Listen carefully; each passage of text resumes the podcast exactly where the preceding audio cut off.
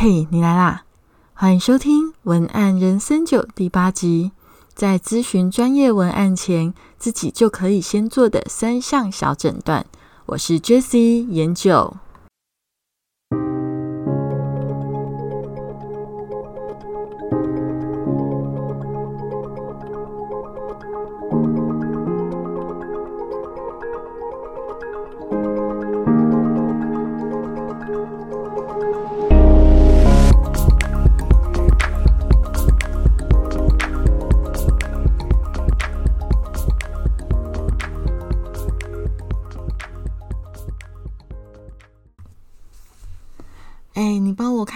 这样子写好不好？呃，相信啊，这种提问其实如果是文案人，可能都有遇过。那其实我觉得，就是帮大家看一下，这样子写 O 不 OK？这个当然是没有问题。但是有时候刚好遇到自己很忙的时候，然后又看到这样子的提问，就会搁置着。那可能就会大家就会看到我回答的很慢。那其实我觉得回答很慢这件事情，就会导致一个。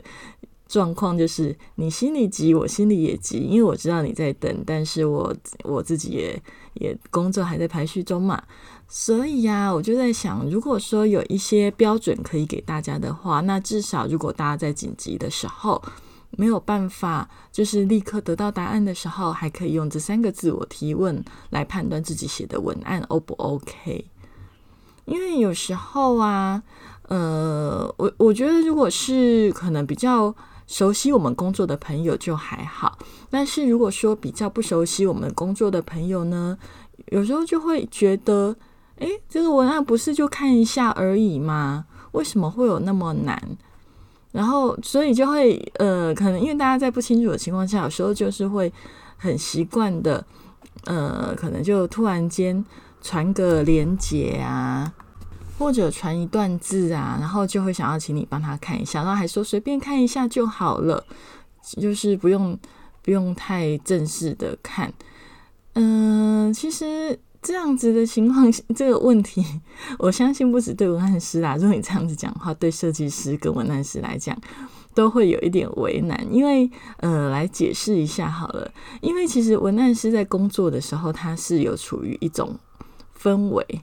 那那个氛围其实是一种封闭的状态，也就是说，它是锁定在一个我们会自己把自己设定在某一种气氛里面。那有可能，例如说，我今天在写的是比较愉快的娱乐风格，那也有可能我今天在写的是比较诶高雅、比较尊贵的风格。那在我可能正在工作，然后正锁定在某一个风格的状态下，突然间，呃，你请我帮你看一段。从头到尾都还没有看过的文案，老实说，要看得出好或不好，它真的有一点难度。因为要看出好跟不好，其实需要进入你的状态。我我不知道这样讲懂不懂？因为要很快的去看出语句通不通顺啊，有没有错字啊，其实这个是很快的、很简单的。但是问题就是，因为文案好不好，跟不是，应该说不是语句。通顺就没有问题的啊！我们要帮你看好不好，还要考量到的是文案的目的、文案的受众，然后还有字数、口吻、节奏等等，到底 O 不 OK？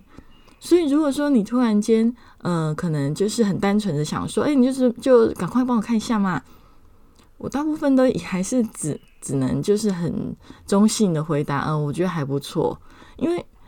其实要真的认真的去看出写的好不好，它是必须要进入某一种状态的。那我就在想啊，其实有时候啊，也不是也也不是没有办法帮忙，只是因为我不是电脑，所以有时候在工作的时候也没办法开那么多的视窗，然后就算。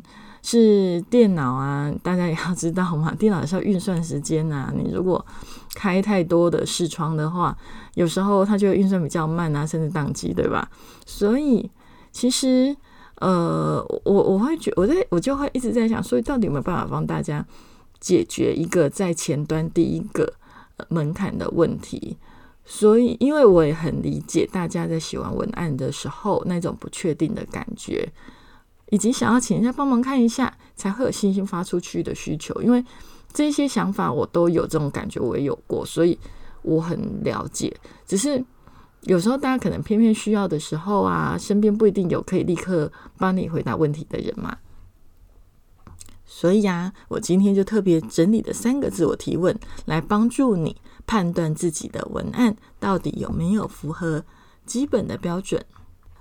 这三个提问的第一个提问是：当你看完你刚写完一段文案，你想要知道 O 不 OK 的时候，你第一个提问是：你可以问自己，这个文案你是在跟谁说话？这个你真的要先自己确认一下，这段文案你是写给谁的？而这个族群，你是想要影响的是哪一些族群呢？是你要的族群吗？这一点是最重要的，因为它就像是一个打地基的动作，地基一定要打对地方，那你的文案才会有意义嘛。好，那第二的部分是你的文案口吻是正确的吗？那这个部分呢，就是在当你第一个提问你觉得是 OK pass 过关后。第二个提问就是：那你有用你喜欢的受众的方式去说话吗？也就是说，我之前有提过的文案撰写的大原则里，你必须要去确认你的文案口吻是否正确，是否能够让对方接收，并且能够习惯听得懂你的写法。否则，很长就是会你想了一个很有趣的梗，但是，呃，对方可能。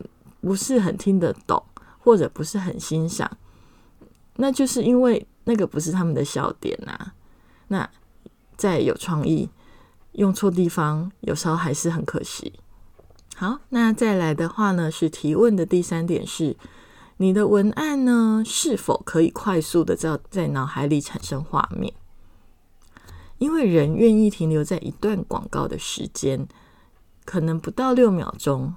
那如果你的文案无法立刻在他的脑海里产生兴趣的话，或者是他根本就看不太懂，那就根本就浪费时间啦。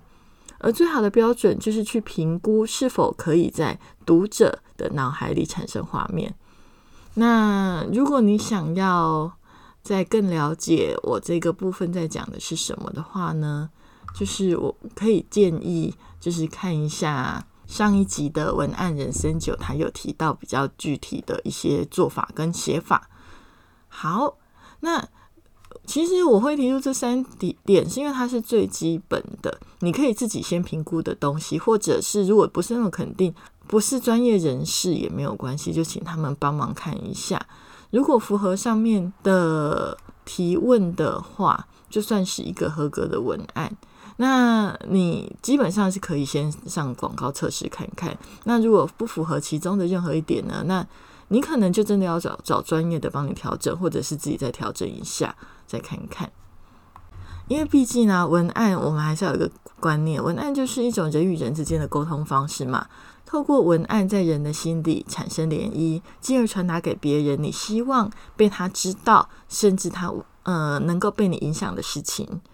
所以这个也会影牵涉到后面，就是还有一个地方，就是同学之前问过我的，就是说，诶，他觉得某一些人的文案也没有写的特别好啊，那为什么他的效果很好，甚至得了奖？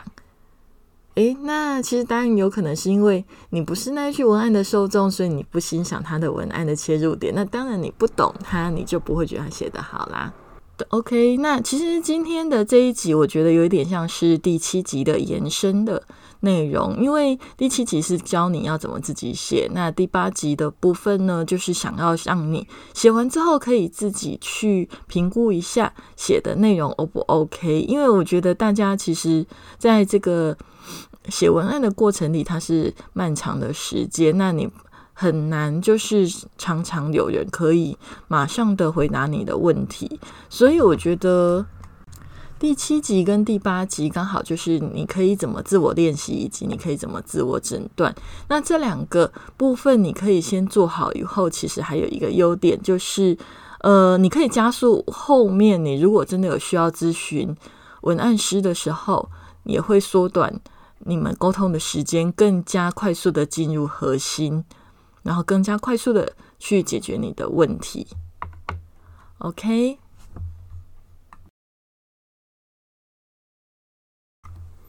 那今天的文案人生九就到这里。其实大家有什么问题还是可以问啦，只是我发现。就是很多朋友也会不好意思问，或者是说，诶，可能很急的时候也不知道要找要找谁问。那在这个情况下呢，大家就可以用今天我提供的方法来去诊断自己的文案初步的状况是不是 OK 的。好，那今天的节目的文字档一样放在文像文案向你粉丝专业上面会有放链接。如果你觉得有需要的话，可以到那里去点阅看文字档。那搭配文字档在听音档的话，我觉得可以更容易的去进入状况，要学习的也可以更完善。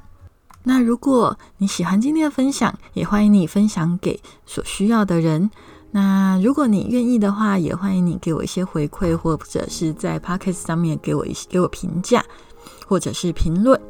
然后呢，不晓得呃，有一些朋友可能已经加入，有一些朋友还没。那就是如果你想要定时的可以收到文案人生九的更新通知，也可以呃，你可以用你的 Podcast 习惯的方式订阅，然后也可以加入我们的赖社群，叫做文案人生九更新了。那在我们的节目介绍里面都有写到。网址也会在我们的节目那边都会有贴。那如果你你比较习惯用赖的话，希望希望我们用赖通知你这个节目更新的话，也欢迎你加入文案人生九更新了群组。OK，那我们文案人生九就下周见喽，拜拜。